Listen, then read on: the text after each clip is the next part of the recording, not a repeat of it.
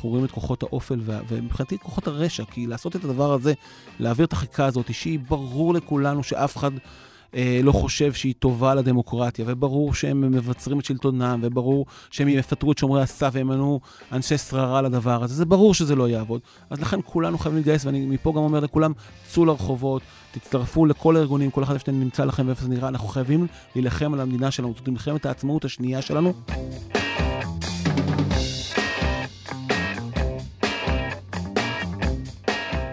ברוכים הבאים למרקרים, פודקאסט סוף השבוע של דה מרקר. ההזדמנות שלכם לקחת פסק זמן ממחזור החדשות היומיומי ולצלול איתנו לאירועים, לאנשים ובעיקר לרעיונות מאחורי החדשות. כאן באולפן איתכם כבדי שבוע, ענת ג'ורג'י וגיא רולניק.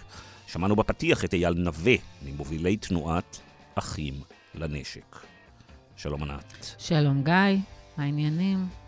העניינים בסדר יחסית. בסדר. למרות כל מה שהיה השבוע, אני חושב שהעניינים בסך הכל אה, בסדר. כלומר, עוד לא... אני לא חושב שקרינו תחתית אה, חדשה, אה, אני עדיין שומר על אה, אופטימיות זהירה. אבל את היית שבוע אה, בשטח, וחזרת משם פחות אופטימית. ספרי לנו. משפט אחד שמרדכי כהן, מנכ"ל משרד הפנים לשעבר, אמר לנו בשבוע שעבר, ככה נשאר בי, והוא אמר בעצם, אה, משתמשים בפריפריה, אה, מעל הראש שלהם, כדי להשתמש בכסף לצרכים אחרים. להשתמש בקולות שלהם כדי... בקולות כן. ובתקציבים. ו... כן. וקמתי אתמול אחרי לילה לא פשוט, בעקבות ההחלטה אה, לאשר את ביטול עילת הסבירות, והחלטתי שאני רוצה לנסוע לאשקלון, שהיא עיר שבדרך כלל מטווחת מאוד בטילים כשיש מבצעים, ולקריית מלאכי. אה, ולשמוע שם מה מרגישים ואיך הם חושבים, אה, איך הם רואים את ההפיכה המשטרית. ואני יכולה להגיד לך שאני חזרתי מאוד מדוכאת, אבל אחרי זה דווקא קיבלתי פרספקטיבה. ובעצם, אם אני צריכה להגדיר את זה אה, במילה אחת, את כמעט כל האנשים שאיתם דיברתי, אז המילה תהיה אדישות. אוקיי. Okay. ודיברנו שם עם אנשים, חלקם הגדול מבין לגמרי ומעורה לגמרי, אבל מרגיש שהוא קצת מתבונן מהצד. זאת אומרת שזה עניין של אלה שיושבים במרכז ו- ומרגישים אה, חורבן הבית. כולם אמרו לי, אין פה שום דיקטטורה, לא תהיה דיקטטורה, אתם מגזימים. מיד הבינו מאיפה את, שאת מאתם. הם לא חשבו כן, שאת... כן, כן, הייתי לא, עם אילן אסייג, עם אילן אסייג הצלם שלנו, וכל הזמן הוא אמר, אנחנו, אנחנו גדלנו באשדוד. אנחנו... גם אילן גדל באשדוד? אילן גדל באשדוד, אילן מאוד מכיר שם. ובכל זאת הם הבינו מיד, איך, מה, ב, לפי מה הם הבינו מיד שאתם אתם ולא משלהם? אני חושבת שעצם זה שאני מהתקשורת. אגב, יש הרבה ביקורת על התקשורת.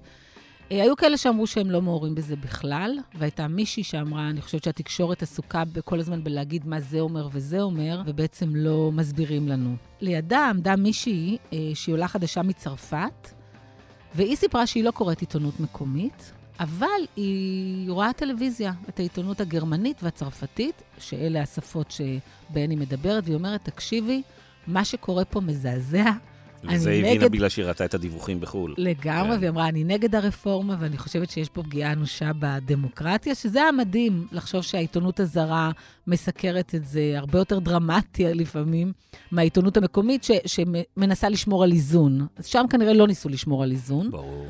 אה, היה עוד מישהו שאמר, אה, אנחנו בחרנו בליכוד, אתם לא מרוצים, אז בעוד ארבע שנים תחליפו את השלטון. אבל זה באמת היה הרבה אנחנו ואתם. היה עוד דבר שמאוד בלט, שהם כולם אמרו שהם כן חושבים שהיה צריך לעשות את זה בהסכמה רחבה, ושכולם דיברו על זה שדווקא הקרע בעם מפריע. אבל שוב, התחושה הכי חזקה שלי, שהם מרגישים שהם מתבוננים מהצד, ואחרי שדיברתי איתך וסיפרתי לך על התחושות שלי, התקשרתי למשה רדמן, שהוא אחד ממובילי המחאה, ושאלתי אותו מה הוא חושב על זה, והוא אמר שהוא יודע, הוא מודע לזה, ושהוא חושב שזה הכישלון הכי גדול של המחאה, שהם לא הצליחו עדיין להגיע לפריפריה, ושהם מתכוונים לעשות את זה.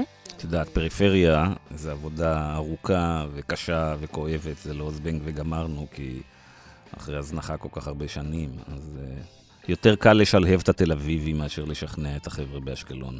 נכון, ואני חושבת שיש שם אנשים שרוצים לדעת ויודעים וקוראים ולא מספיק נותנים להם מקום. אני רוצה להגיד לך עוד משהו, אבל אה, מרדכי כהן, שהתקשרתי אליו גם אחרי זה וגם לא סיפרתי, אז הוא אמר שהוא בדיוק יצא מחצור הגלילית, וגם הוא בדיוק מרגיש את זה, שאמרו לו, מה, מה, מה אתם רוצים? מה קורה שם אצלכם? מה שם? קורה מה שם אתם עושים אצלכם? שם בקפלן? כן. מה אתם כל כך מתרגשים? אה, אבל הוא אמר שהוא דווקא שמח שזה אדישות, כי הוא חושב שהאלטרנטיבה, שיכולה להיות הרבה יותר מסוכנת, זה שהם היו חלק מההפיכה המשטרית, וכל עוד הם מתנגדים לה, אז כבר יש איזשהו בסיס אולי שאפשר אה, לעבוד איתו. הבנתי, וגילויי אה, שנאה ושטנה ראית? לא, לא, ואני, בקריית מלאכי נכנסנו למסעדה וישבו שם המון חרדים, ואחד מהם הסכים לדבר איתי. הוא אמר, זה, זה מאבק בין אליטות, אין לנו שום קשר לזה. אחרי שדיברתי איתו, אה, כמעט כל יושבי המסעדה, אה, פשוט הייתה איזו אטרקציה של כתבת וצלם, והם התחילו אה, לשאול שאלות ולדבר, והאווירה הייתה בגדול שכולם מעדיפים שלא יהיה קרע בעם. דווקא זאת הייתה תחושה מאוד חזקה.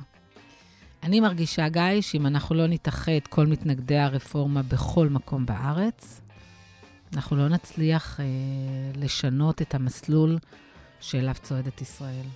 טוב, אני חושב שפשוט צריך לחשוב, אמרתי את זה הרבה פעמים פה בפודקאסט הזה, שצריך להפנים שזה, אם להמשיל את זה, הרבה מאלה שמממנים את הרפורמה הזאת הם אנשי הייטק. אז צריך להבין שבדמוקרטיה, בניגוד לבניית אה, חברות הייטק, אין אקזיט.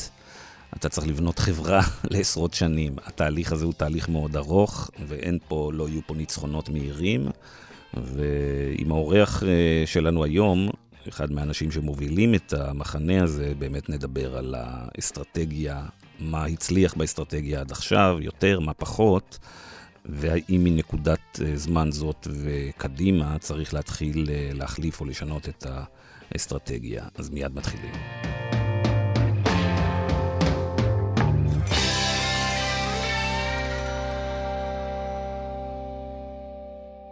שלום אייל, מה נשמע? שלום, בסדר, אייל. שלום לכולם. ישנת בלילה? בלילות בקושי, האחרונים? בקושי, הצטברות אה, של עייפות אדירה. רואים את זה על העיניים. כן. יפה, אז בוא תספר לנו איך בילית את השבוע. תקח אותנו מנקודה לנקודה, תקרא מהקלנדר שלך איפה היית בכל רגע. אני צריך לקחת אותו באמת, זה לא צחוק, אני כבר לא זוכר, אני כמו כל גבר. לא פותח את אכלתי הטלפון. אתמול. כן, פותח לגמרי. את הטלפון כדי לראות איפה הוא היה. לגמרי. טוב, היינו בירושלים, אה, ברור שהיינו לירושלים ושם נמצאנו.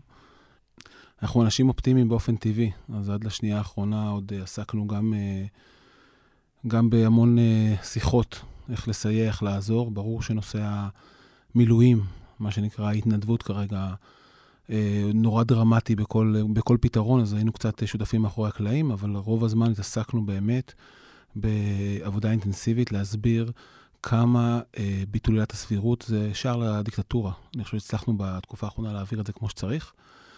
ובאיזושהי שעה מסוימת התחלתי לבכות. למה התחלת לבכות? כי כשעברה ההצבעה, אז בתור בן אדם אופטימי, אני נורא רוצה שהדברים יסתדרו, ואנחנו לא כל הזמן- חשבת שזה יקרה? אה, בשעה האחרונה הייתי בטוח שזה יקרה, אה, כן. אבל הוגשו הצעות אה, מאוד נדיבות, אה, מאוד אה, רציונליות. אנחנו תמיד רציונליים ב- בסיפור הזה. תמיד זוכרים שבסוף צריך לאחות את העם ויש לנו מדינה אחת. וכן קיוויתי, קיוויתי שבסוף יהיה מבוגר אחראי, יהיה מנהיג, וגיליתי שאין מנהיג, והוא לא מסוגל להזיז אפילו אה, יום מהתאריך שיריב לוין קבע לו, וככה זה נגמר, והכל התפוצץ בפנים.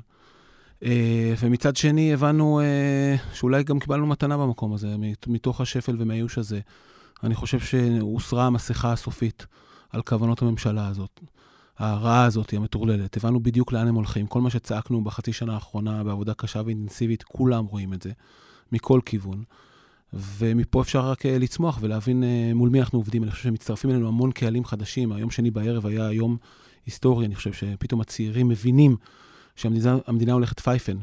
ואתם רואים איך אה, כל ארגוני המחאה פועלים ביחד. זה גם דבר היסטורי שקורה לנו בתוך התהליך הזה. אנחנו מתגבשים לתוך גוש ליברלי גדול וחזק, ומתחילים לבנות את התוכנית להמשך. ואמרתי את זה בעבר, ואני אומר את זה עכשיו, אנחנו לפני חודש וחצי עשינו באחים לנשק אירוע, 300 אנשים, כל אחד לוקח את האני הפנימי שלו ורוצה ורואה איך הוא שם את זה על החברה. ואנחנו נתחיל להתעסק בכל מיני דברים שהם מעבר למחאה של עכשיו, וגניזת החקיקה המטורללת הזאת, או גריעה שלה מספר החוקים לעכשיו, ונתחיל לעבוד לעומק. העומק פה הוא מעניין. אייל, תתקן את אה, קריאת המפה שלי. אני אה, בסוף יום שני הייתי מאוד מרוצה. אני אגיד לך גם למה, מהתוצאה. בגלל שנכנסנו ליום אה, שני, התסריט שהכי הפחיד אותי, זה שאתה והחברים שלך תסכימו לפשרה אה, בלחץ של גנץ ולפיד עם נתניהו, ואנחנו נתחיל בסלאמי, ולא תחדדו את העמדות. וכשראיתי שיש אה, יכולת לא להיכנע ולהגיד אין פשרה שמתחילה את המדרון החלקלק הזה, ואנחנו מחדדים עמדות, ואנחנו לא מחפשים אקזיט מהיר מהאירוע הזה, ואנחנו מבינים שאנחנו צריכים להילחם לאורך זמן, הייתי מאוד מרוצה. אז אחד אה, הדברים שאני רוצה להגיד זה שהתעוררנו, ואנחנו מסתכלים לטווח ארוך ולא לטווח קצר, אז אי אפשר לעשות פה אקזיטים, אנחנו מתעסקים במדינה ולא בסטארט-אפ. אנחנו מאוד מגובשים ומאוד מבינים לאן אנחנו הולכים בתוך האחים לנשק. אנחנו מבינים שאנחנו הולכים לשמור על ישראל יהודית ודמוקרטית לדורות. זה אומר עבודה תשתיתית מאוד עמוקה, עבודת עומק, אה, אה, ולכן אי אפשר, ואני מבין שראש הממשלה שלח את האלופים ואת ראשי מוסדות הביטחון לכל חברי האופוזיציה, לעשות להם תבהלה. אתם רואים שאנחנו עומדים מאוד יציב. כל גופי האחים לנשק אה, שנמצאים וכל השלוחות, מאוד ברור לנו, כל אחד במצפונו האישי, כולנו הפסקנו להתנדב, יש לנו כבר עשרת אלפים איש, מעל עשרת אלפים איש, שהפסיקו להתנדב, זה מתנדבי מילואים, אה, שכל אחד עושה את זה לבד. הוא מבין את הסכנה, הוא נקרע מבית, מבתוכו, הוא איש אה, שנתן את כל חייו למדינה הזאת, ואנחנו לא נעצור, אנחנו לא נעצור עד שלא נרגיש שהמדינה הזאת בידיים בטוחות. יותר מזה, אנחנו מתחילים לעבוד לעומק. ולכן אני גם רוצה להגיד, אנחנו גם לא uh, מקשיבים לפוליטיקאים, אנחנו מקשיבים לצו המצפון שלנו, אנחנו מקשיבים ליועצים. Uh, לא היינו uh, חותמים על שום דבר בלי שהיינו מקבלים uh, סטמפות מאוד ברורות uh, לאן זה הולך וזה שאנחנו מצליחים לה, להציל את המדינה הזאת. Uh, אני גם בסוף שמח, אני שמח שהמסכות הוסרו, וזה קל לכולנו להבין את uh, לאן הממשלה הזאת חודר, רוצה ללכת. אנחנו רואים את uh, בן גביר עם הסלטים שלו והבופה ולאן uh, הם uh, מזיזים. ואנחנו רואים את חולשת, uh, חולשת הליכוד במקרה הזה, שמובהל על ידי, הוא נלחץ. אני חושב שזה, זה, uh, המפלגות הקטנות הפכו להיות ראש הממשלה, בדיוק כמו שהם צעקו על בנט בממשלה הקודמת, פתאום הם ראש הממשלה. היום uh, בן גביר וסמוטריץ' הם מנהלים את הממשלה באותה צורה שהם כעסו על בנט. Uh... ובראייה שלך, אדונים המכובדים גנץ ולפיד, uh, לא רלוונטיים לאירוע? לא, הם מאוד רלוונטיים. אנחנו, חל, חלקנו בחרנו, אני אמרתי תמיד, אחים לנשק זה לא ימין ולא שמאל בקטע הזה. הם רלוונטיים והם צריכים אה, להוביל ולהנהיג. אני חושב שהמחאה נותנת להם המון כוח, הם צריכים לדעת את זה מאיתנו, שיש להם המון כוח לעמוד בעמדות מאוד מבוצרות. אה, ועדיין אנחנו צריכים להיות אחראים, יש פה צבא, יש פה מדינה, יש פה סיכונים ביטחוניים, אנחנו צריכים לשמור על המדינה הזאת ולהיות מאוד אחראים ומאוד אה, בוגרים למערכת. ואת זה אני חושב שאנחנו מממשים באחים לנשק אה, כל הזמן. אה, אני נותן להם עדיין את הקרדיט. אנחנו, כמובן, אני לא הייתי רוצה שיגשו לשיחות uh, בצורה הזאת לפני שהחקיקה מוסתרת מהספר. אני חושב שאנחנו נזכה עכשיו לתקופה ארוכה של מתק שפתיים, של אחים אנחנו, וחיבוקים ונשיקות מהצד השני. אנחנו לא... אגב, לא בטוח לחלוטין, יכול להיות שהם שוב יסתערו עם שיניים חשופות בגלל שהתיאבון אצלהם גדל. זה צד כן. וצד. אז כן. מסרי הליכוד יהיה אחים אנחנו, ובואו נתגבר כן. על הכל, והכל לשיחה, כמו ששמענו. רק הקציבו את הזמן, ואנחנו יודעים למה הזמן הזה הוקצב. בינתיים לא כינסו את הוועדה לבחירת שופטים, ואין לנו למעלה מ-450 יום לא נבחר שופט בישראל, זה מה שמקשה, זה בעצם הרפורמה האמיתית, צריך להוסיף עוד, עוד שופטים ב... אה, בישראל. ומצד שני, בן גביר ינסה עוד להמשיך אה, ולצעוק אה, כמו, כמו תמיד, אני רוצה עוד ועוד ועוד. נראה מה קורה עם החרדים, חוק הגיוס הוא מאוד משמעותי בסיפור הזה. אני צריך להזכיר שאין חוק כרגע, והצבא אמור עכשיו לגייס חרדים.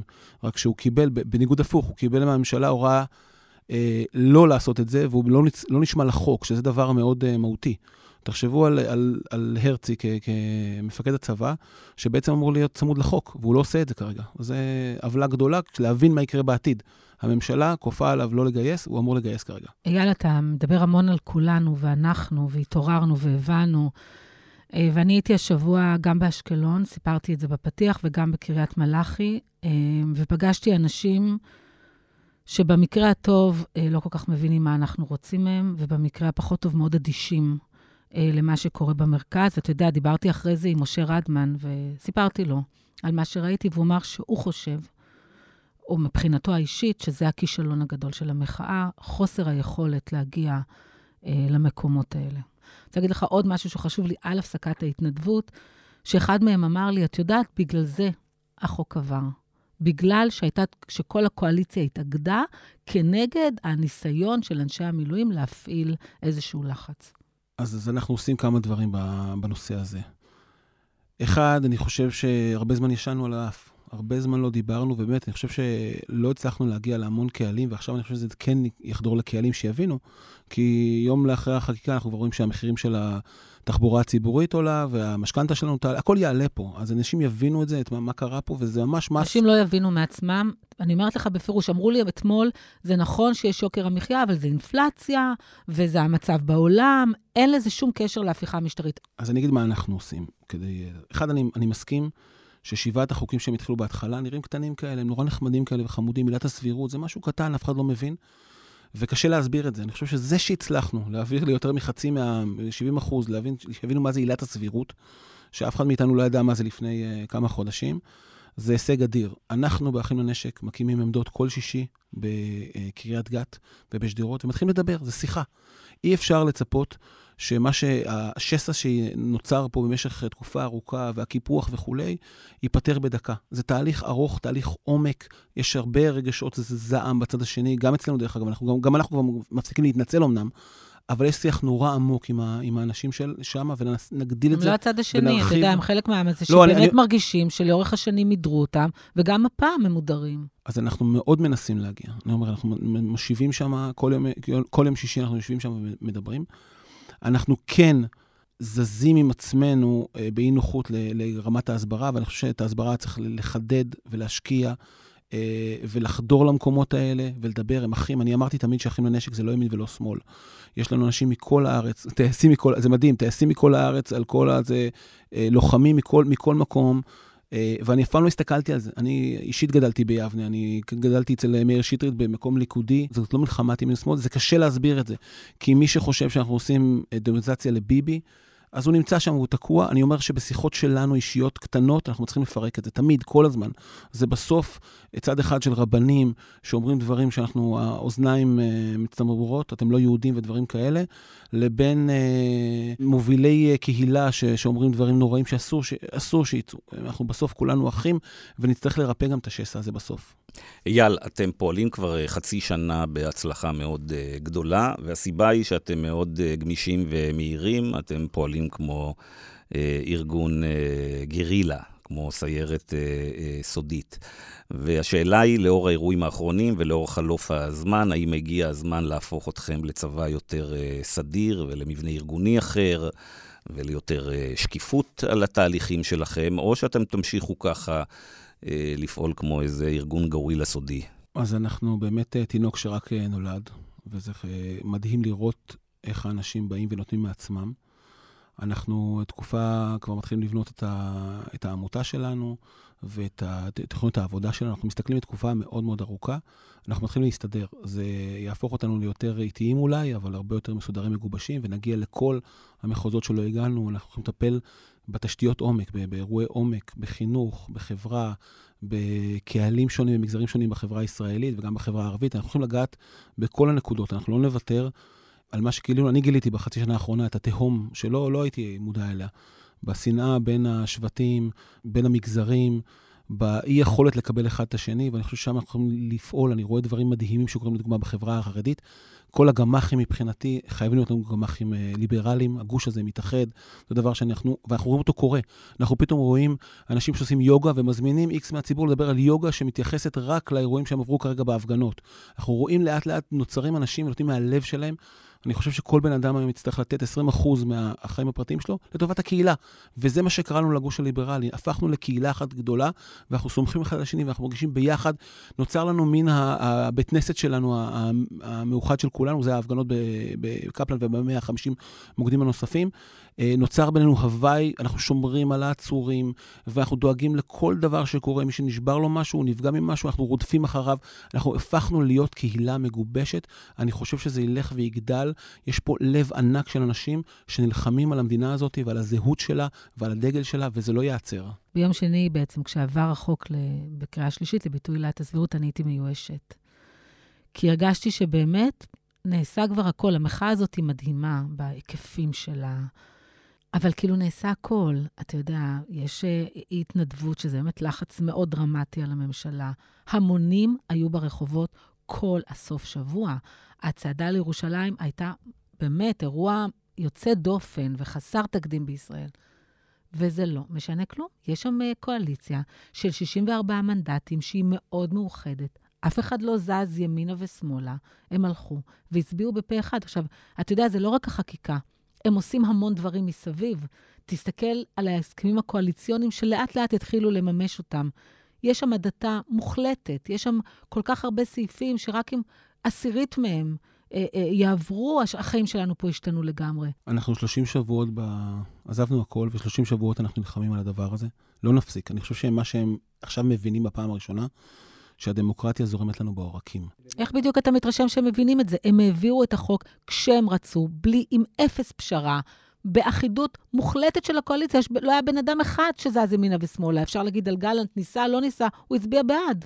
אז אנחנו, אני אומר, זה התחלה, זה התחלה, זה התחלה של משהו טוב, לא התחלה של משהו רע. את רואה את המשהו הרע, אני רואה, אני רואה מסכה שנקרעה, הבנו שהממשלה הזאת אכזרית ורעה, והולכת לנו על הראש בכל הכוח, ואני חושב שכל הציבור, גם הציבור הליכודי, הליברלי, הימין הרך, הדתיים שאיתם עשינו תפילות יום לפני כן בכנסת, אני חושב שכולם מבינים לאן הם הולכים. זה דבר טוב שקורה לנו, שאנחנו מבינים... דבר שני, אנחנו מתגבשים. אני חושב שמה שיקרה להם בתקופה הקרובה יהיה רק המשך השתוללות. המשך ההשתוללות יביא לעוד אנשים שיצאו החוצה. כשאנשים יוצאים החוצה, לאט לאט זה מתפרק. ואז הם פוגשים אלימות משטרתית שלא הייתה כמוה. זה יכול לדכא, זה, זה קרה בהרבה מאוד מדינות אחרות, זה יכול לדכא מחאה, כי אנשים יפחדו. אנשים לא יפחדו. אנשים יילחמו. אנחנו שונים בכמה היבטים מפולין והונגריה. אייל, אה, יש לי שני חברים שמפגינים אה, כל הזמן.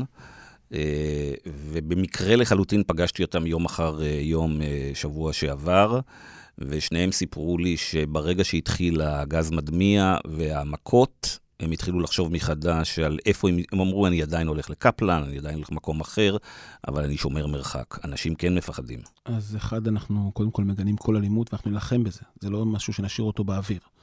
מצד שני, אל תפחדו. הדרך שלנו, ואני חושב שאנחנו נשיג אותה, זה לדבר עם השוטרים. אני חושב שבמשטרה קורה משהו נוראי כרגע, כשבן גביר, אין, אין בעצם מפכ"ל, וברור שכל אחד מתחנף כרגע לאדון אה, שר הטיקטוק שלנו. והוא, אה, גם שמעתי, ראיתי שהוא אמר, המדיניות מחלחלת, זה לא מחלחל. אנחנו אה, נילחם בזה בחורמה, אנחנו נילחם במשטרה, אני לא חושב שצריך לפחד, אסור לנו לפחד. אנחנו שונים, אני אזכיר, אנחנו, לא, אנחנו גדלנו כדמוקרטיה. לא גדלנו כסוג אחר ועכשיו הפכנו לדמוקרטים, ולכן אני חושב שאנשים יצאו בכל מקרה. אנשים אה, טייס אה, שנפגע בעין, אודי שנפגע בעין, אה, אמר, אני מוכן לאבד את העין. זאת רמת המסירות וההקרבה של אנשים. אנשים יוצאים, לא לפחד. אני אומר... אייל, היית כאן לפני חודשיים וחצי או משהו כזה, אולי שלושה, ודיברנו על קבוצות הוואטסאפ שלך. אה, שאמרת שברגע שיש לך משימה, אה, יש לך המון מתנדבים. בוא תספר לנו קצת על האנרגיה ועל הנכונות של אנשים עכשיו, שאתה, יש לך משימה ואתה רוצה להוציא עכשיו אה, אנשים, איך זה עובד, תוך כמה זמן הכוחות שלך מתייצבים. שאלה קשה עכשיו לענות אותה. הוא נשמע כאילו אתה פונה לרמטכ"ל, לא, כן, זה בדיוק הסוד, לא, גם זה בדיוק הצורה שאנחנו עובדים. אנחנו, אנחנו מאוד מגובשים. אני אגיד כמה דברים, אני לא בטוח שאני לך תשובה כמו שאתה רוצה, אני מתנצל מראש. אבל יש לנו... בסוף אתה תהיה כמו ביבי, אתה יודע, אייל, מתחילים בנקודה אחת, ואז הופכים להיות פוליטיקאים. אני לא אשקר. פשוט אגיד לך, אני לא אשקר. השפתיים שלי יזוזו ואני לא אשקר. זאת לא השאלה, גיא. כן, ככה אומרים הפוליטיקאים, ואז כן. תענה על מה שבא. לא, אני לא יכול לענות, כי בסוף יש מתודולוגיה מאוד ברורה שאנחנו עובדים בה, והיא כן. תישאר שלנו, אה, וזה חשוב שזה יישאר שלנו, זה גם מה ששומר עלינו. אה, אני כן אגיד קודם כל, לפני הכל, שכמובן כל מה שנאמר הוא, אנחנו נגד אלימות, מתנגדים לאלימות, ואסור שתהיה אלימות בכל שלב. לא דיברתי על אלימות. לא, לא, ברור, כן, ברור, אני רק כן. אומר את זה, רק שלא בטעות אה, ייווצר אה, ניצנים מהדבר הזה. אנחנו מגנים כל דבר של אלימות.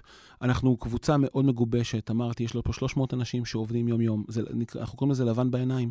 שם אנחנו סומכים על אנשים, אנחנו מרגישים איתם בטוחים. אני אומר לך, זה אנשים שאני לפעמים לא יודע עליהם הרבה, אבל נפגשתם כל כך הרבה פעמים ברמה אינטימית, שאני סומך עליהם שיהיו לעזרי ו... ואז מתוכננת פעולה, היא בדרך כלל אה, אה, עם המון חשיבה, עם אה, סיורים מקדימים, עם המון מתודולוגיה מאוד ברורה שהבאנו ממקומות אחרים. ואנחנו קוראים לאנשים להגיע לנקודה ספציפית, הם לא יודעים למה. אני חושב שמה שצברנו ומה ששמנו לעצמנו בראש מההתחלה, אנחנו לא משקרים. תמיד זה יהיה אמין. אנחנו לא נגרום לאנשים לעשות הפגנה בכאילו שאנחנו עושים משהו אחר, אלא תמיד זה יהיה מאוד מאוד שקוף, ולכן אנחנו מקבלים אמון מאוד גדול. וכשאנחנו אה, מבצעים איתם את הפעולה הזאת, הם שמחים, הם סומכים, והם יודעים שהם בידיים טובות. לא, אבל ש- שאלתי שאלה יותר פשוטה. כאילו, עברה חצי שנה, קרה מה שקרה, אה, אי ההתנדבות לא עזרה, האם אתה מרגיש שהאנרגיה והמחויבות של הקבוצה שלך היום אה, גבוהה? קודם כל הקפצת אותי, אי ההתנדבות רק התחילה. אתמול שמענו את הרצי אומר, אה, אנחנו נתחיל לאבד כשירות. אני חושב שאנשים, וזה מה שחשוב כרגע שיקרה, זה שיעבור הזמן. הזמן יוכיח שהדבר הזה עבד ויכול, ויכול להמשיך. האנשים היום רוצים יותר להצטרף אלינו. אנחנו הפכנו להיות איזשהו ראש חץ שאנשים רוצים להצטרף, הם מרגישים בטוחים, כשהם לובשים את החולצה של אחים לנשק, הם מרגישים סוג של ביטחון, הם יודעים שנגן עליהם ונשמור עליהם, והאינטימיות שאנחנו יוצרים עם האנשים אחר כך, והם רואים את זה, את ההגנה שאנחנו נותנים להם, ההליכה לבתי החולים ולעצורים, והשיחה איתם. אני עונה, אני עונה היום למאות וואטסאפים ביום, רק לתת להם תשובה על מה שהם אומרים. אנחנו לא משאירים אף אחד ב, לא פצוע בשטח, ולא גם אפילו פצוע אס.אם.אס אה, שמעביר אליי אס.אם.אס, ואנחנו משתדלים לענות לכולם, לדבר.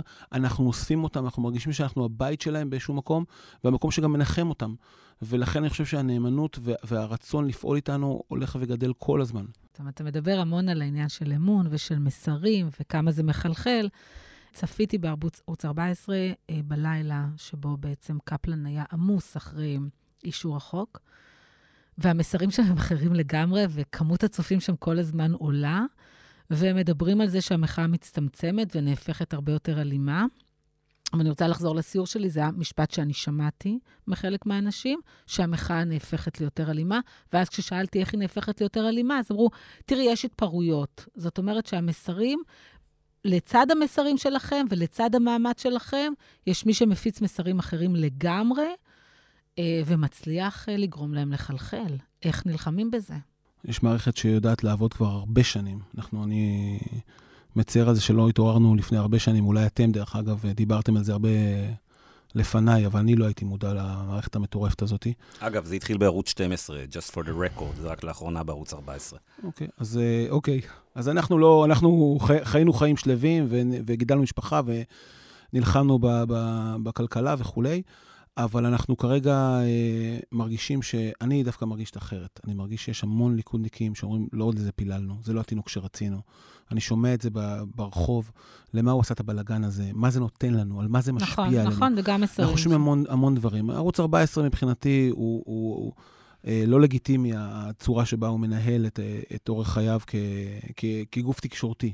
צריך לאזן את זה מכל הצדדים. אני דווקא כן שומע איזשהו טיפה, איזשהו ניואנס קטן, אבל יכול להיות שזה גם מהמסרים של הליכוד על המתק שפתיים. כבר שמעתי קצת דברים טיפה יותר מאזנים.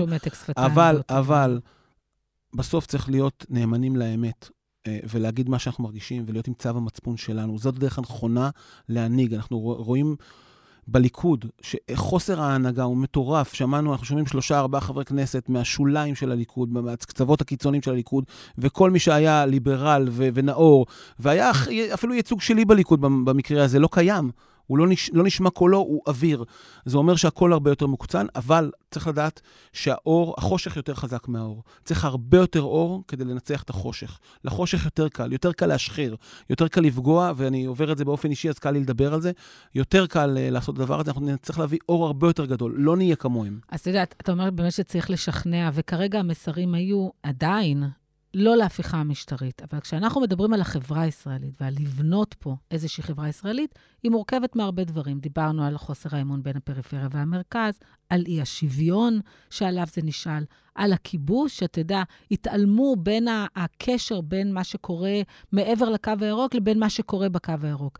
ואם רוצים לבוא ולשכנע יותר קהלים, צריך לגעת בכל הנושאים האלה, שהם נושאים מאוד רגישים ומאוד נפיצים בחברה הישראלית, וצריך לדעת איך לעשות את זה. והשאלה אם גוף צעיר, טוב ובאמת אמיץ ככל שהוא יהיה, מסוגל אה, לנהל את הדיאלוג הזה עם כל כך הרבה אה, קהילות. אנחנו, אה, אחרי שריפה גדולה, מתחילים ניצנים לצאת מהאדמה. לפעמים אוהבים שביער נשרף, זה טוב. אני חושב שתקום הנהגה חדשה בכל, בכל החברה הישראלית, חייבת לקום. אחרת אין עם מי לדבר, אין אמון, אי אפשר לדבר. אני עושה, ו- ואחים לנשק, הפכנו כל אבן. אין אבן שלא הפכנו בניסיון להגיע לחברה, לקצוות החברה. רבנים בחברון, אה, רבנים בבני ברק ובירושלים, שיחות עם אה, פוליטיקאים מתחת לשולחן, מעל, איפה שאתם רק רוצים. עשינו באמת אני מרגיש שלם עם המאמץ האדיר. אני יושב בהמון קבוצות של גשר על פני המים, שאנחנו מנסים לדבר עם נשים. הלכנו להתפלל אה, בכותל, עשינו, אנחנו, אנחנו מחפשים כל יד מושטת, כל איזשהו, אה, כאנשים אופטימיים, כל מה שעולה טיפה, אנחנו נתפסים בו. אני חושב שחייבת לקום הנהגה חדשה לישראל. אני חושב שחייב לקום דור, דור צעיר שאומר, קודם מחוץ כל... מחוץ ללפיד וגנץ, אתה מתכוון. אני, אני מדבר על כל הזירה הפוליטית, בסדר? אני ח, חייבים לשנות פרדיגמות, חייבים לחשוב אחרת. זה כבר תקימו, לא... תקימו מפלגת מחאה? אנחנו לא, כרגע לא בהקמה של מפלגה, וזה בכלל לא, לא על הפרק. אבל כן הנהגה חדשה צריכה לקום פה. צריכה לקום פה הנהגה שיודעת לדבר עם אנשים אחרים, אבל גם לשמור. אסור לנו להתנצל כמו שהתנצלנו. אני לא חושב שאנחנו במקום שכל הזמן קיפחו אחרים. לא. אנחנו צריכים לדבר בגובה העיניים כולם, כולנו בני אדם, ו- ולפגוש אנשים ולדבר איתם כל היום. ומשם תצמח הנהגה במוניציפלי, בארצי, בש- בזרמים הישראלים. זה יקרה, זה ייקח לזה זמן. זה לא, אנחנו נורא רוצים בתקשורת שהכל יהיה עכשיו ומיד, והכל ייפתר. אתה יודע, אתה מדבר על המוניציפלי, יש בחירות לרשויות המוניציפליות בעוד כמה חודשים. ושם, דרך אגב, אפשר לחולל שינוי, כי בעצם זה תלוי מי ייבחר, ולראש מועצה, לראש רשות. למרות הניסיון אולי אה, אה, לקצץ להם את הכנפיים, עדיין יש להם הרבה מאוד כוחות. כמה אתם משקיעים בעניין אנחנו הזה? אנחנו נכנסים לאירוע. שמה זה אומר? זה אומר שאנחנו נהיה מעורבים במקומות שבהם נוכל להשפיע. יש לנו כוח, אנחנו רוצים, אה, עשינו את זה בבחירות אה, ביחד עם, כמובן, עם עוד הארגונים האחרים, אה, בבחירות ה, לראשות לשכת עורכי הדין, ונחלנו שם הצלחה. אנחנו, יש לנו כלים לסייע ולעזור, אנחנו חייבים שם להיות מאוד חזקים, אנחנו יכולים לעבוד בזה. אייל, בוא תעשה לנו קצת סדר, קצת במערך הכוחות שלכם ואיך אתם מתארגנים. אז יש לנו את אחים לנשק. קוראים לזה לנו... סדק, לא? כן, אנחנו... הוא חוזר כל הזמן, הוא מחפש כל הזמן למצוא את ה...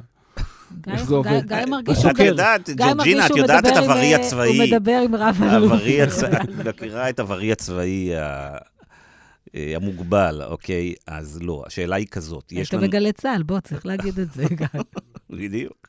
הקיצר, יש לנו את אה, אחים לנשק, יש לנו את הייטקיסטים ויש לנו את כוח קפלן. אלה בעצם אה, אה, שלוש הקבוצות המרכזיות. יש עוד קבוצות, יש בנות אלטרנטיבה ויש עוד קבוצות של כן, אוקיי, סטודנטים. כמובן בונות אלטרנטיבה, סטודנטים ו- וכן הלאה. את, ושלוש הקבוצות האלה מתואמות כל הזמן באמצעות המטה הזה שמוביל ערן שוורץ? לא. אנחנו יושבים לבד.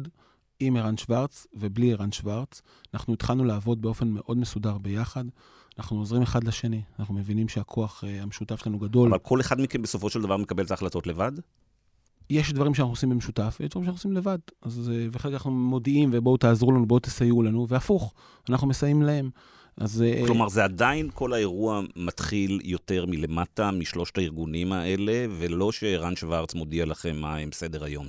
כן, זה קצת טיפה יותר מסובך. קודם כל, ערן שוורץ בן אדם מדהים, נתחיל משם, אה, והוא אה, מסנכרן בין כולנו, ויש לו המון נוכחות בתוך, בתוך, בתוך האירוע, אבל כן, כל גוף עובד גם לבד וגם ביחד. אני יודע שקשה לתפוס את זה, אבל יש דברים שאנחנו עושים לבד, כי זה... קוראים לזה דמוקרטיה, לדעתי. זהו, אז רציתי לשאול אותך. אתה אמרת מקודם, אה, שאמרת, אתה יודע, בניגוד לגנץ וללפיד, לי אין בוחרים, כאילו אתם עצמאים לחלוטין. אבל אה, מה שיש לך, כן, לשלושת הארגונים אה, האלה בסופו של דבר, הוא שיש לך תורמים.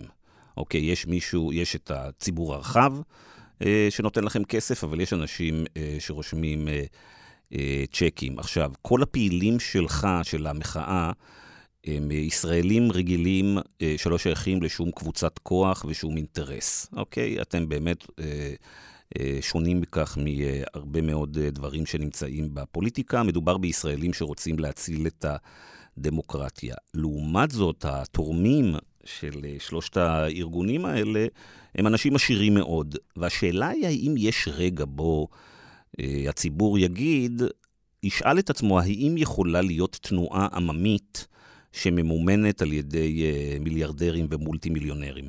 אז אני קטונתי לדבר על אחרים, ואני לא יודע איך זה עובד אצל אחרים. בסוף, uh, כרגע כאחים לנשק, אנחנו צריכים ללכת עם המצפון שלנו. אני לא פועל לפי מה הציבור יגיד, אני פועל לפי מה שה... אין לך שיחות עם התורמים שלך? לא. לא, אני לא מכיר אותם. מה אתה אומר? אוקיי. אני לפעמים, זה לפעמים...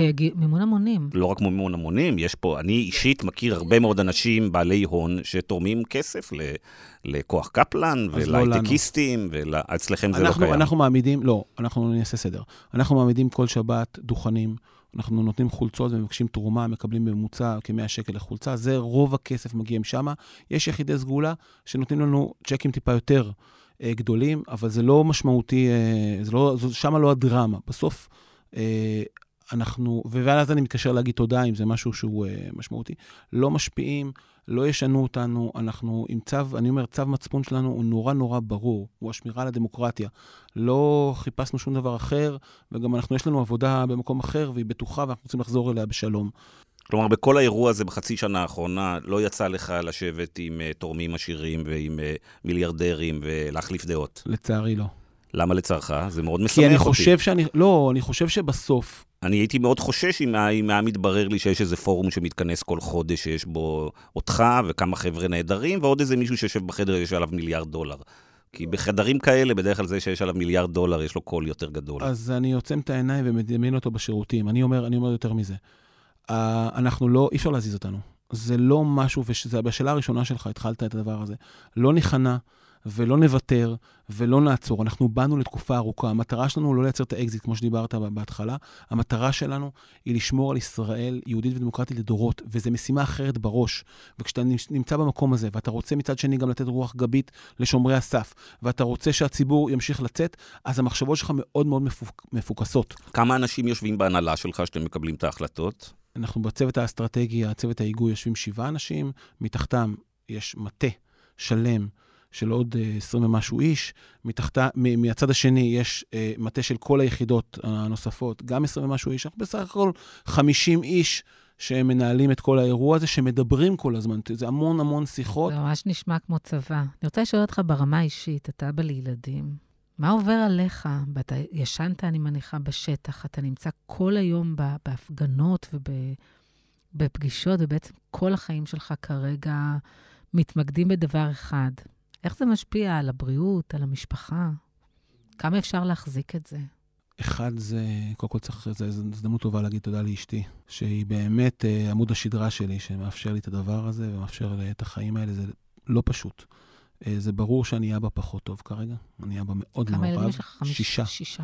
אני. אני אבא מאוד מעורב בחיי. טוב, אני, את יודעת שזה המון ילדים, מתחילים הילדים לעזור אחד לשני, כן, לא כן. צריך הורים. יש איזה נקודה. שבה כבר... בעולם. החדש של כמה- המחשב, כמה הם מעורבים במשהו? הם באים איתי להפגנות. אה, אני כמה הם? חושב... בן כמה הגדול אה, והקטן? הם תאומים בני 15, אה, והקטנה בת עוד מעט שלוש. והם באים איתי והם צועקים בבית דמוקרטיה, אני חושב שאני שם להם זרעים טובים. אני, זה מה שמנחם אותי בסיפור, כי אני באמת רוצה לבקש סליחה, כי אני לא אבא טוב, ו- וגם לא בעל טוב, אני חושב, בתקופה הזאת, שהיא תקופה קשה, וגם לשותפים שלי בעבודה, שנושאים בנטל, ומבחינתי, אה, בלעדיהם אני לא יכול, בלעדי כל, כל המעגל הזה. זה, אייל? שאלה טובה. אבל כרגע אני מסור לזה, ואני חושב שאנחנו חייבים, זה צו השעה, ואמרתי את זה בהר- בהרבה מקומות, צו השעה לעשות את זה הכי טוב שאפשר כל הזמן ולא לעצור. אנחנו רואים את כוח- כוחות האופל, וה- ומבחינתי כוחות הרשע, כי לעשות את הדבר הזה, להעביר את החקיקה הזאת, שהיא ברור לכולנו שאף אחד... אה, לא חושב שהיא טובה לדמוקרטיה, וברור שהם מבצרים את שלטונם, וברור שהם ימנו, יפטרו את שומרי הסף וימנו אנשי שררה לדבר הזה. זה ברור שזה לא יעבוד. אז לכן כולנו חייבים להתגייס, ואני מפה גם אומר לכולם, צאו לרחובות, תצטרפו לכל הארגונים, כל אחד איפה שנמצא לכם ואיפה זה נראה. אנחנו חייבים להילחם על המדינה שלנו, זאת מלחמת העצמאות השנייה שלנו, אבל אני, אני אגיד גם משהו טוב. אנחנו בסוף, לא יעזור, אנחנו נהיה עם אחד, וזו הזדמנות טובה, מהדבר הזה יצמח משהו טוב, אני מאמין בזה בכל ליבי. ואני חושב שאנשים צריכים לצאת מהמקום הזה, אני כל פעם, אנשים אומרים לי בנאיביות שלהם, לא, הוא לא רוצה, הוא כן חושב, הוא כן, אנחנו כל הזמן מנתחים, כי אנחנו אנשים אופטימיים. לא, הם רוצים מדינת הלכה משיחית, זה מה שהם רוצים. ועכשיו קומו ונתנגד לזה בכל הכוח. זאת, זה מה שאנחנו צריכים לעשות, בסדר? אנחנו נושיט יד. אה, מצד אחד לדבר, ומצד שני להילחם בחורמה, כי אנחנו רוצים מדינה דמוקרטית, ליברלית, יהודית. זה מה שאנחנו רוצים, לשם אנחנו הולכים, ואנחנו נצליח. חלק מהם רוצים אה, אה, מדינת אה, הלכה אה, אה, משיחית, אבל אה, יש פה הרבה מאוד אנשים די מתוחכמים שרוצים יותר כוח. אגב, אני שם לב שהמחאה אה, פחות ממוקדת אה, במה שמתרחש בבית המשפט המחוזי בירושלים. הרי בסופו של דבר לא היינו מגיעים לכל הסיטואציה הזאת אלמלא נתניהו היה עומד בפני, אה, פוטנציאלית בפני עונשי מאסר. יש לזה סיבה שבתוך השיח שלכם אתם לא ממוקדים במה שקורה בבית המשפט? אחד, אנחנו, המטרה שלנו, ואמרנו את זה מההתחלה, אולי היא תשתנה טיפה, אבל המטרה שלנו לא הייתה להפיל את הממשלה ולא ללכת על הראש של נתניהו, אה, אלא לדבר באמת על ההפיכה המשטרית. זה מה שאני חושב שדווקא כוחות קיצון תפסו את נתניהו במקום מאוד אה, בעייתי. אני לא בטוח שהוא הולך לשם. כשהוא מוחרם, דרך אגב, אנחנו עשינו קמפיין על הראש שלו, אמרנו, אתה מוחרם בארצות הברית, ואיראן רצה לפצצה, אתה הופך להיות אבי הפצצה האיראנית. אתה, בסוף אתה נותן להם את המתנה הזאת, זה לא יעזור כלום. צעקת, צעקת שנים. אה, והוא לא היה האישו שלנו בהתחלה. אני חושב שהכוחות המשיחיים, הקיצוניים, אלה שסוגרים אותו. ולכן אני, אבל עוד פעם, זה עניין אופטימי, אז אתה, אני לומד את זה מכל מיני כיוונים. אני גם חושב שהם עשו תוכנית נורא מחוכמת, נורא חכמה. שבעה חוקים, כל אחד מהחוקים פצצת אטום על הדמוקרטיה. הם אמרו משהו טוב, יעבור... זה עבודה של קהלת עשר עבודה, שנים. בדיוק, כן. אז קהלת עם שנאה אדירה לבית המשפט, עם רצון להחריב את בית המשפט. הם עבדו חכם כשאנחנו ישנו על האף, כשאנחנו... אה, לא, לא עשינו כלום. אז עכשיו אנחנו מתעוררים, ועכשיו אנחנו מתחילים... אה, התחלתם באמת לפני כמה חודשים, אחת הפעולות הכי אמיצות וראשונות שלכם הייתה הפעולה מול, אה, אה, מול קהלת. בעצם מאז הם הורידו קצת ראש, אתה רואה הצלחה שם בחזית הזאת? כן, הוצאנו אותם לאור, את קהלת, הם עבדו מתחת לצללים בצורה מאוד חכמה, עם תורמים מחו"ל, אם אתה מדבר איתי על כספים שמגיעים מחו"ל. אז שם מגיע הכסף הגדול. עם uh, תתי עמותות, עם תרומות לכל מיני אנשים, עם כל מיני פוליטיקאים, כולל כתיבת חוקים, כולל פגיעה בשכבות uh, חלשות, בלהט"בים וכולי. גוף מאוד אכזרי ברמה, עם תפיסה אידיאולוגית מאוד ברורה, תחת כסות של גוף מחקר. אני חושב שהיום כל הזמן מסתכלים עליו, הוא הפך להיות בזכות מגדלת. הוא עדיין עובד נורא קשה, ראינו אותו משנה ערכים, עכשיו קראתי איפה שהוא משנה ערכים בוויקיפדיה. הם עושים את זה שנים כבר, עכשיו כן, תפסו אותם. עכשיו תפסו כן. אותם, אני חושב שגם תרמו לגופי ביטחון, אנחנו בודקים את זה עכשיו, אה, שהם תרמו לגופי ביטחון, ואנחנו אה, בודקים את זה, ושהם מה, לעמותות של יוצאי... לעמותות יוצאי, כן. כל מיני כאלה, אנחנו חושבים, אנחנו, אנחנו באזור שם, אני מקווה שנתפוס את זה כמו שאנחנו רואים את זה. אבל ברור שקהלת זה גוף אה, אה, שעשה נזק מאוד גדול לחברה הישראלית. אה, ועדיין, כשאתה מסתכל על, אתה מדבר עם, עם אה, דתיים, הם נורא נחמדים, כי הכל נורא במתק שפתיים, אבל בהסתכלות בעיניים עשו את זה בצורה חכמה. אה, והמזל שלנו שאיכות החומר אולי בכנסת יותר נמוכה, אז הם רצו להר הזהב, ואז הם רצו הכל, ואז יש 190 או 213 כבר הייתי חוקים מטורפים. זה המזל שלנו, כי יכלו להמשיך באותו שיטה איטית, מדויקת, מדוקדקת. זה מזלנו איכות החומר בכנסת. את ענת אתה צריך בעיקר היום לעודד. תבין, ענת אתמול הייתה בשטח, אה, בפריפריה, מה שקוראים, ופגשה הרבה מאוד אנשים ש... רק להגיד שאני, זה המקום שהלב שלי נמצא בו. אני לא נסעתי לראות אה, ארץ אחרת. נסעתי כי, כי, כי, המש... כי אני מכירה יותר מדי אנשים במעגל הקרוב, שלא שותפים לחרדות האלה, שמסתכלים מהצד, ואני אומרת לך, יכול להיות שהם לא תומכים אה, ברפורמה, אבל הם לא רואים את הנזק. שעלול להיגרם פה לכל מי שרוצה לחיות פה חיים ליברליים. אני חושב שזה תהליך. זה תהליך פעם ראשונה לקרוא את המסכה. וקראנו, זה תהליך. אנחנו נורא רוצים שהכל ייגמר נורא מהר, אנחנו עייפים. ואתה יודע, אתם כל הזמן אומרים, אנחנו רוצים להילחם. מה היעד? מה היעד? כי כל עוד הממשלה הזאת קיימת, אתה כל הזמן, אתה יודע, ארבע שנים, תחשוב שהממשלה הזאת קיימת חצי שנה. כמה פחות, מח... יותר, קצת יותר מחצי שנה. ענת, מה היא עשתה? וזה המצב. מה יהיה אחרי ארבע שנים? מה היא עשתה בחצי שנה האחרונה? לטובת, לטובת האזרח. לא, זה בדיוק מה שאני אומרת. איזה הבטחה היא קיימה? איך אפשר להילחם בזה ארבע שנים? אני חושב, אני לדעתי, היא לא מחזיקה את התקופה הזאת. אני אומר לך את זה בתחושתי, היא לא תחזיק את המעמד הזה. בן גביר צריך לספק אה, מתנות שהוא לא יכול לספק. אפס אחריות, אפס משילות, אפס ביטחון אה, אה, במה שהוא עושה. כלום, אין שום דבר, הכל מתפרק. אני חושב שבסוף זה, זה יקרה, אין ברירה אחרת. ובנימה אופטימית זאת, אייל נווה, אחים לנשק, תודה רבה שבאתם לאולפנינו, צא לשטח, אתם עושים עבודת קודש, אנחנו צריכים אתכם. תודה שהזמנתם.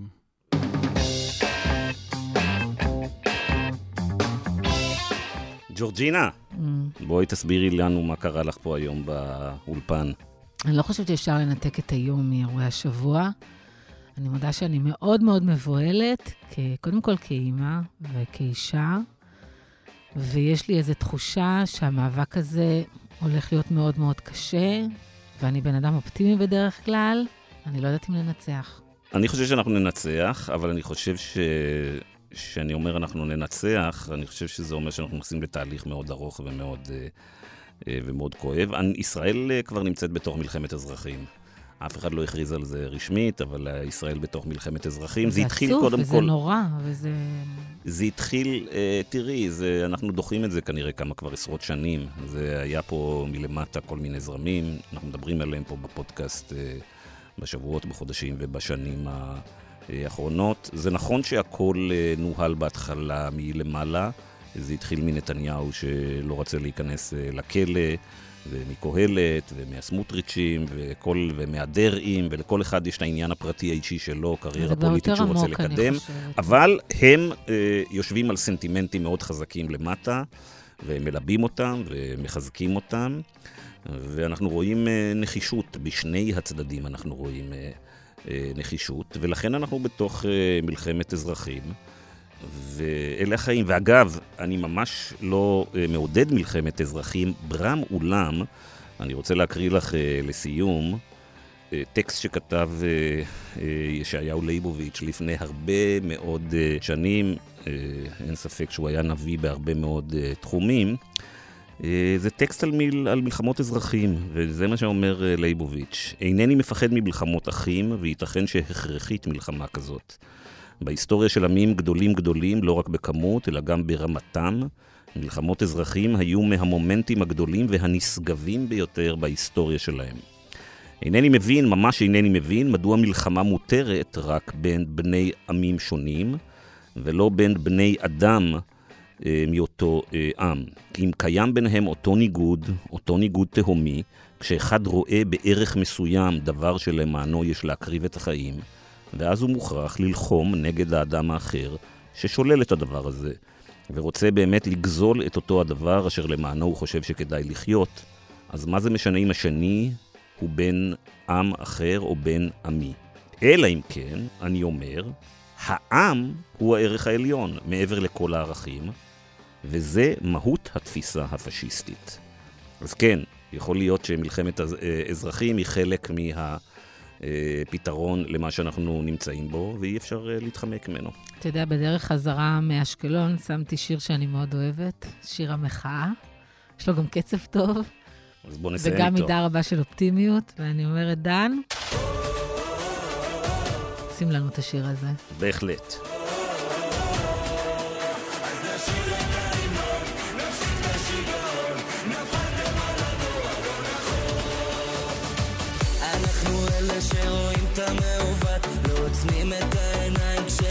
עד כאן המרקרים להשבוע. אם אהבתם את הפודקאסט, אל תשכחו להירשם בחנויות הפודקאסטים של אפל, ספוטיפיי וגוגל. תודה רבה לצוות אה, שלנו, לאמיר פקטור המפיק, לדן ברומר העורך האגדי, לאייל נווה מאחים לנשק אה, שהגיע לאולפן. תודה לך, ענת. תודה, גיא. ואנחנו נתראה כרגיל בשבוע הבא.